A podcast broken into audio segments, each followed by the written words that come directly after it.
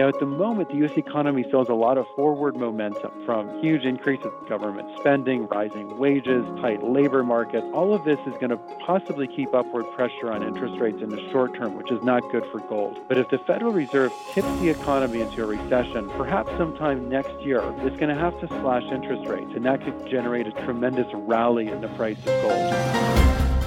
You're listening to IBKR Podcasts. Find more conversations at ibkrpodcasts.com. Please remember, any trading discussions are for information purposes only and are not intended to portray recommendations. Please listen to further disclosures at the end of today's episode. Now, welcome to our show.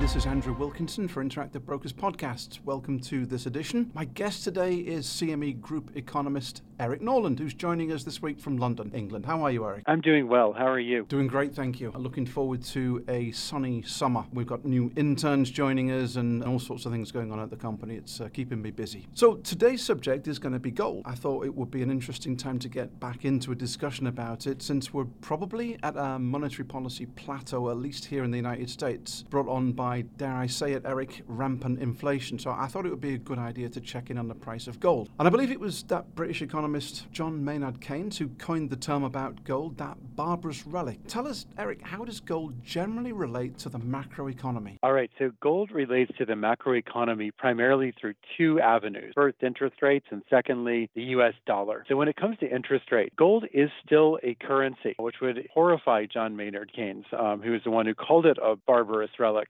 But it is a currency that pays zero interest. And so when central banks lower their interest rates, gold tends to go up. And when central banks raise their interest rates, gold tends to go back down. And so the second thing it relates to is the U.S. dollar. Gold, like most commodities, or almost all commodities around the world, is priced in U.S. dollars. So it tends to trade opposite the dollar. When the dollar strengthens versus foreign currencies like the euro, the pound, and the yen, gold prices tend to decline along with those foreign currencies. By contrast, when the U.S. dollar sinks versus foreign currencies, gold tends to prosper. Personally, my take on it, I've never had a great deal of confidence in gold's interpretation of inflation. If gold is so good at predicting inflation, why hasn't its price moved substantially since, say, July 2020? So this is a really good question. Gold had this huge rally from early 2019, when it was around $1,200 an ounce, up until July 2020, when it got to $2,080 per ounce. During that time, the U.S. and most other countries had low, stable rates of inflation. But it wasn't until about 9 months after gold hit its initial peak in April 2021 that we started seeing the first really strong inflation numbers. And then gold, in the last 2 years, in which we've seen core inflation regularly running at around 5.5%,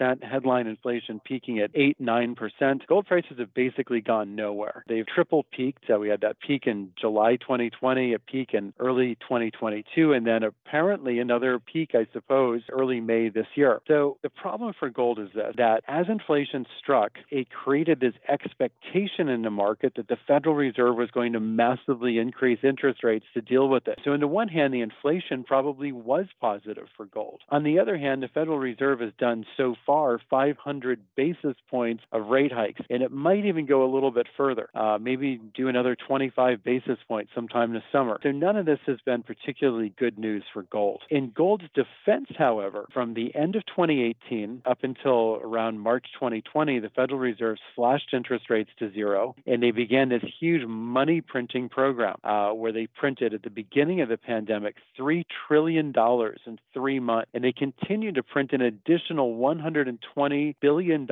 every month for almost the next 2 years, bringing their total monetary expansion to nearly $5 trillion.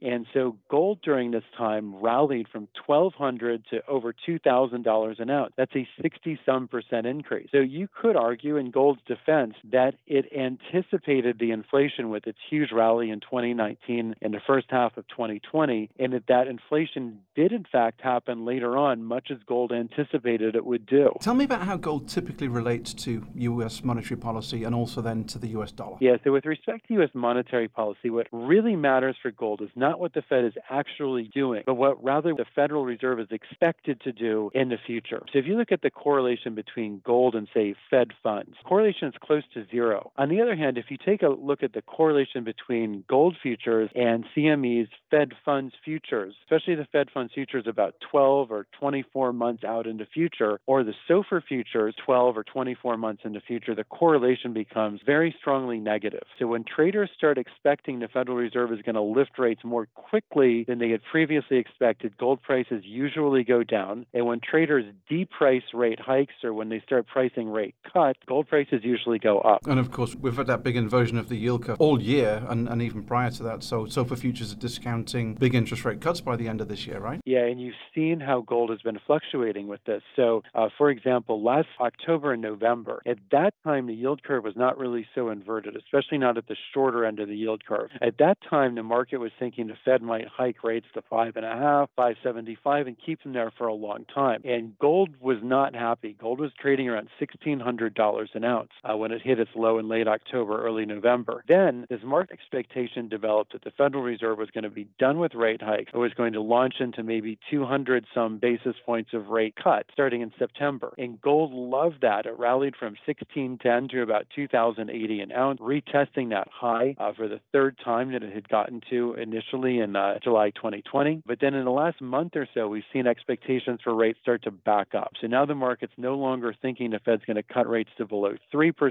The market's now thinking maybe the Fed will eventually cut rates to 3.5% or so after maybe they increase even one more time. In the meantime, gold's not been so happy with this. So gold's come back down from 2080 to around 1965 or so at the time of this recording. So Eric, from your perspective, what is the outlook for the U.S. economy and how might that impact the price of gold ahead? So my outlook for the U.S. economy is that we are in a very treacherous period that I call the lag time. So the Federal Reserve often mentions in their discourse the long and variable lags between when they change monetary policy and when those impacts are felt on the economy. And if you look back over the last six tightening cycles, going back to 1984, Federal Reserve has had six periods in which it raised interest rates. During two of those times, it achieved a soft landing, which was very nice and not particularly great for gold. The other four times, it achieved a hard landing. It put the U.S. economy into a recession. And curiously, those recessions typically began anywhere from 10 months to 17 months after the last Fed rate hike. So if you assume for sake of argument, we don't know that the May was the last hike, but you assume for the sake of argument that the last hike was a month ago on the 3rd of May, and you add 10 months to that, you might be looking at a recession beginning in March 2024. You add 17 months to it, you might be looking at a recession around October 2024. Now, at the moment, the U.S. economy still has a lot of forward momentum from huge increases in government spending, rising wages, tight labor markets. All of this is going to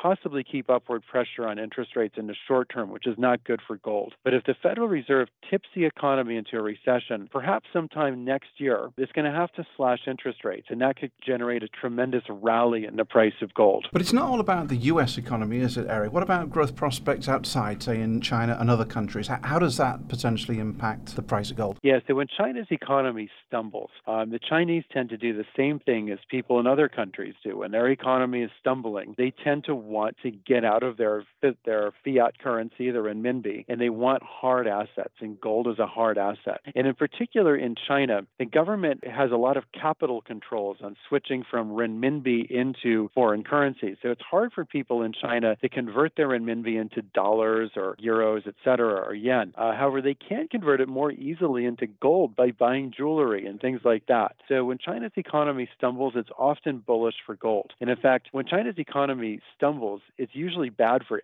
every commodity other than gold. And so your sense of how China and the rest of the world looks economically now? Well, China's in actually pretty tough condition right now. You know, they came out of the COVID lockdowns in December, and there was this expectation that they were going to see this huge pop in economic growth, which hasn't really materialized. We have seen some improvement in Chinese consumer spending, which is good, but Chinese manufacturing is on the decline. Many countries or companies are looking to diversify supply lines out of China. China's also become an expensive producer of goods, and their property market is sinking very, very quickly. So the Chinese central bank is looking to cut interest rates again, I think rather soon. Maybe in the next few weeks, they could cut interest rates again. And as they cut interest rates, it makes holding renminbi look less attractive relative to fixed assets like gold. So now I guess my final question, Eric, is about the supply side considerations. I mean, we all know what's happened during the pandemic to supply side issues for all kinds of goods, services and products. What have we got to consider in terms of gold at this point from the supply side? Yeah, so for gold, there's really two kinds of supply. There's the mining supply and there's what's called secondary supply, which is recycling of gold. The only thing that matters, it's really a driver of gold price, is mining supply. So when gold mines around the world start mining more of the yellow metal, it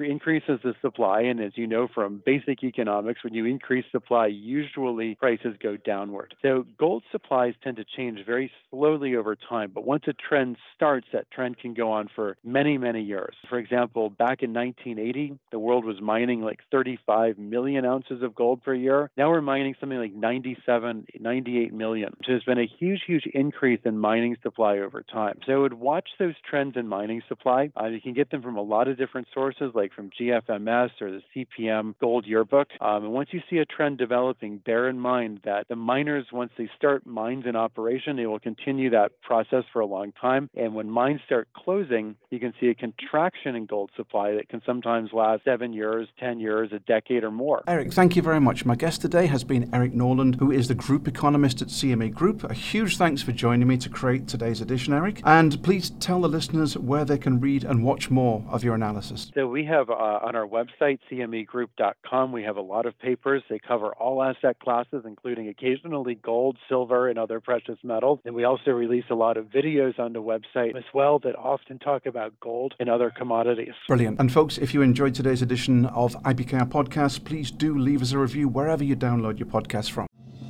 Thanks for listening to IBKR Podcasts. As always, we have more episodes at ibkrpodcasts.com. And if you're interested in learning more about Interactive Brokers, visit ibkr.com.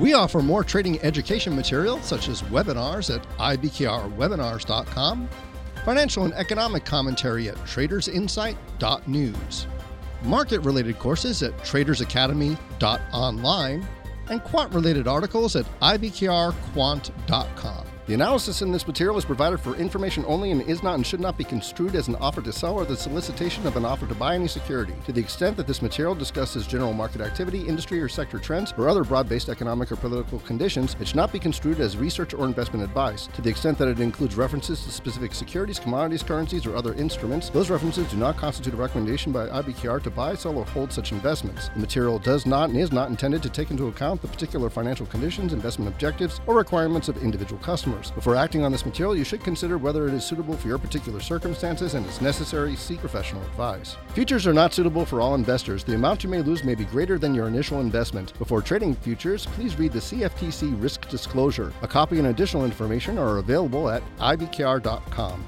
There's a substantial risk of loss in foreign exchange trading. The settlement date of foreign exchange trades can vary due to time zone differences and bank holidays.